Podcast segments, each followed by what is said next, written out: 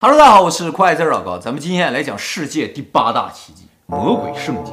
其实大家现在看到的圣经都是圣经的抄本或者译本，那么这个最原始的版本在哪儿已经不知道了。而今天我们讲这个魔鬼圣经呢，就是众多抄本当中最神的一个。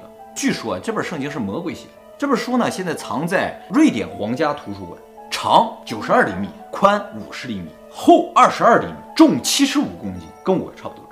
就说这本书一个人是搬不动的，这是目前现存世界上最大的一个手抄本。这本书呢，总共三百二十页，后来呢，不知道被谁撕掉了八页，现在只剩三百一十二页。那撕掉这八页上写了什么也不知道。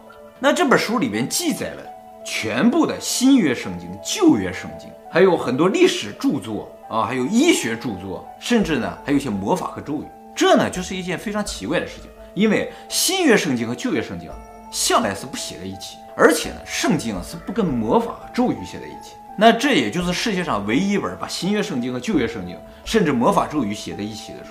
为什么这个作者要把这些事儿都写在一起呢？难道他不懂宗教？所以这本书的作者就是这本书最大的一个谜团。那么这本书是什么时候写的呢？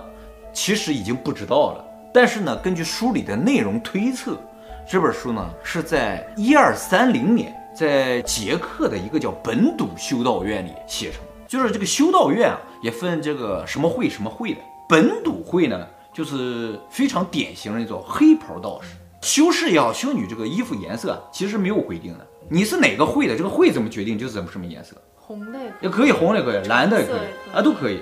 而且呢，为了区分自己的会和其他的会，还故意弄的颜色不一样。可是印象里面都啊。啊，对对对，这个是有规定的，就是说修士也要，修女为了自我修行。必须使用粗布，那粗布就不能有什么装饰，所以颜色是非常素的啊。这个本笃修道院呢，就是典型的黑袍修士，哎，而且呢，本笃会啊属于特别严格的一种教会，就是说每天你要鞭打自己，笑什么？就是说要自己反省，你今天都做错了什么？有没有什么不良的想法啊？哦，我肯定说没有啊。没有不行，还在抽，自己说自己没有了就在抽。这个会会有会员吗？有，而且当时那些会员觉得加入这个会才能得道成仙。那么这本圣经为什么叫魔鬼圣经呢？又为什么认为它是魔鬼写的呢？就是因为这本圣经里啊有一幅特别大的插画，是一个魔鬼的画像。这种啊在圣经里画魔鬼画像的是没有的。圣经里啊有可能出现魔鬼的。这个图片啊，图像，但都比较小。比如说像《创世纪》里边画条蛇啊，就说这就是魔鬼了。这个作者究竟出于什么目的呢？把新约圣经、旧约圣经还把魔鬼都画在一起了呢？而且你有没有发现这个魔鬼黑乎乎的，哦，发黑。其实整本书都干干净净的啊，是吗？就这个魔鬼这一页前后页比较黑，就有人猜测就是魔鬼的力量，这是撒旦的投影啊，非常恐怖。为什么说他是魔鬼呢？那这就是魔鬼的形象啊，长得很像龙哎。第一个关键，这也是我一会儿要说的事儿。其实啊，和这本书一起呢，还有一个传说，就说在十三世纪初的时候，捷克的这个偏远的本土修道院里边有一个僧侣啊，他犯了戒条，究竟犯了什么戒条不知道，但是呢，据说非常严重，要处以极刑，而且第二天就要执行。什么极刑呢？传说中啊，叫 incrusas 的这么一个极刑，意思呢，就是叫活埋。要把它活生生的埋在墙里，不是埋在墙里。对对对，就是把它放在墙里，用这个砖给它堵上。然后呢，这个人呢就特别害怕，因为这是一种酷刑嘛，对不对？就跟他们这个主教求情，说能不能饶我一命？那么这个主教说不行，你犯这个戒条绝对不能饶恕啊。他说这样吧，我呀愿意为我们这个修道院啊写本书，融合了新约圣经和旧约圣经，而且包括人类所有的知识，我一夜把它完成，你就饶了我。然后有了这本书之后呢，我们整个修道院啊就流芳百世了。这主教一听，虽然觉得这是个不可能完成的任务，但是反正到第二天他写不完也执行刑罚嘛，啊，所以无所谓了。好，你写吧，你愿意写就行。于是他就奋笔疾书开始写这本书。他写到午夜的时候，他突然觉得完了，写不完。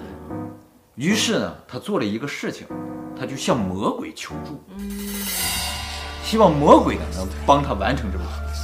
他愿意呢付出自己的灵魂，于是呢魔鬼就答应了他，帮他一下就完成这本书。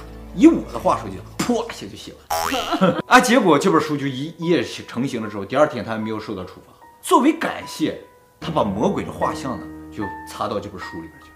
他怎么出卖了灵魂？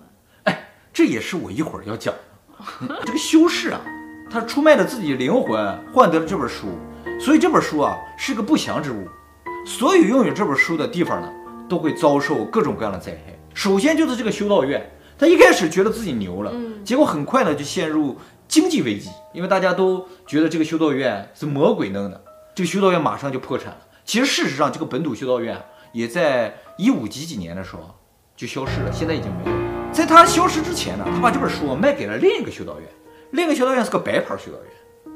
这修道院接收了之后呢，很快周围就发生了黑死病。黑死病就是鼠疫的一种，就死了好几万人。然后这本书呢，后来就流落到各个地方去。很多当时的君王啊，就非常相信这本书有魔力，就愿意去收藏它。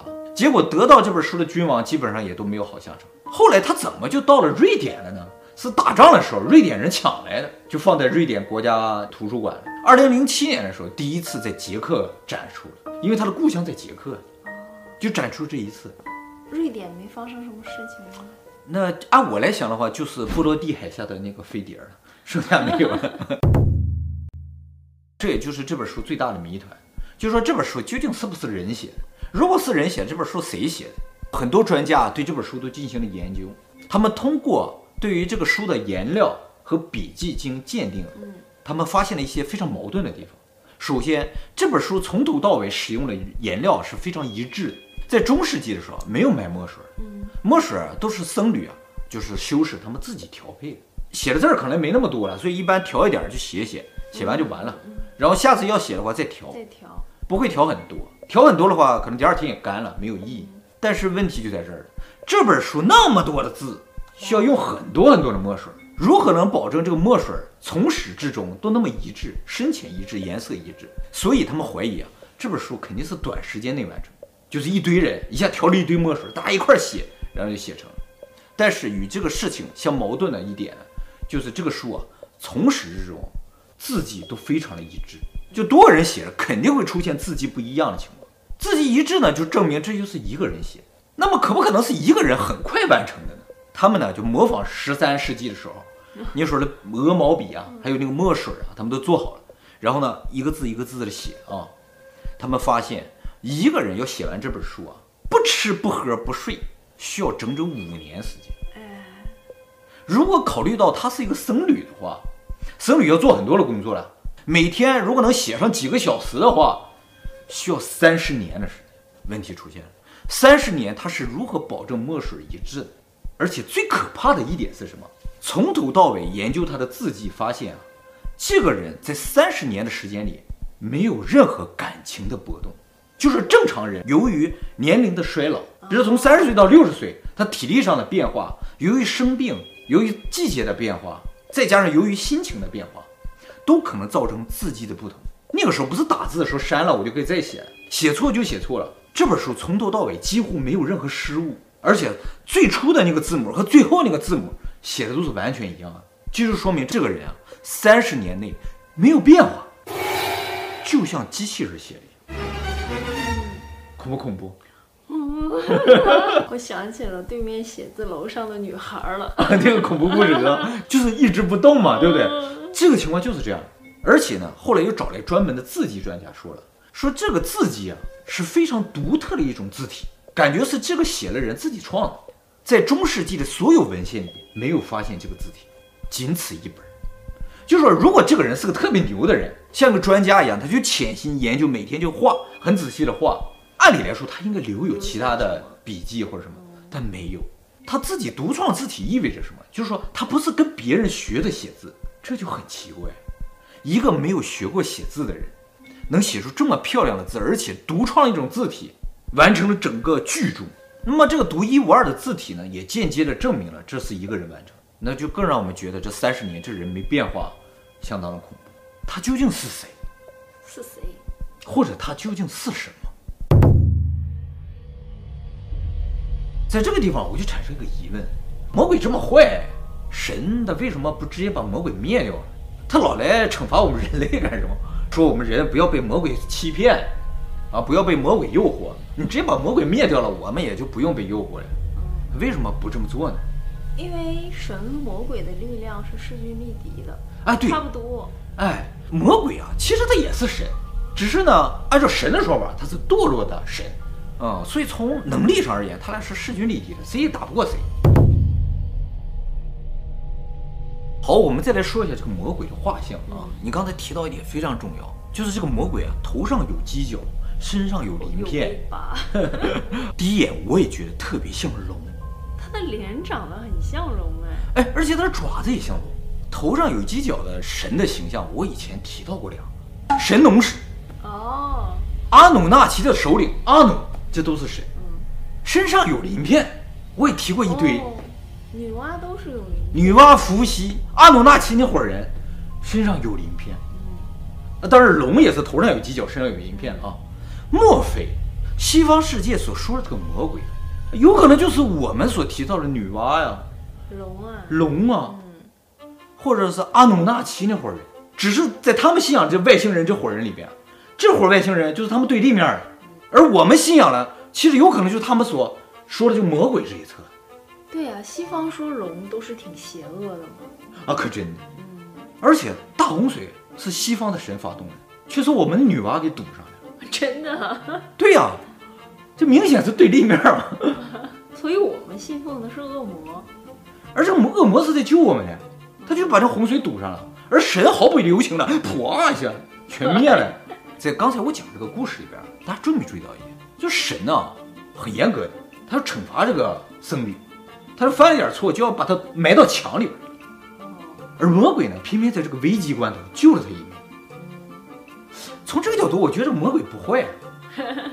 那么为什么魔鬼他就是坏的呢？因为神这么说。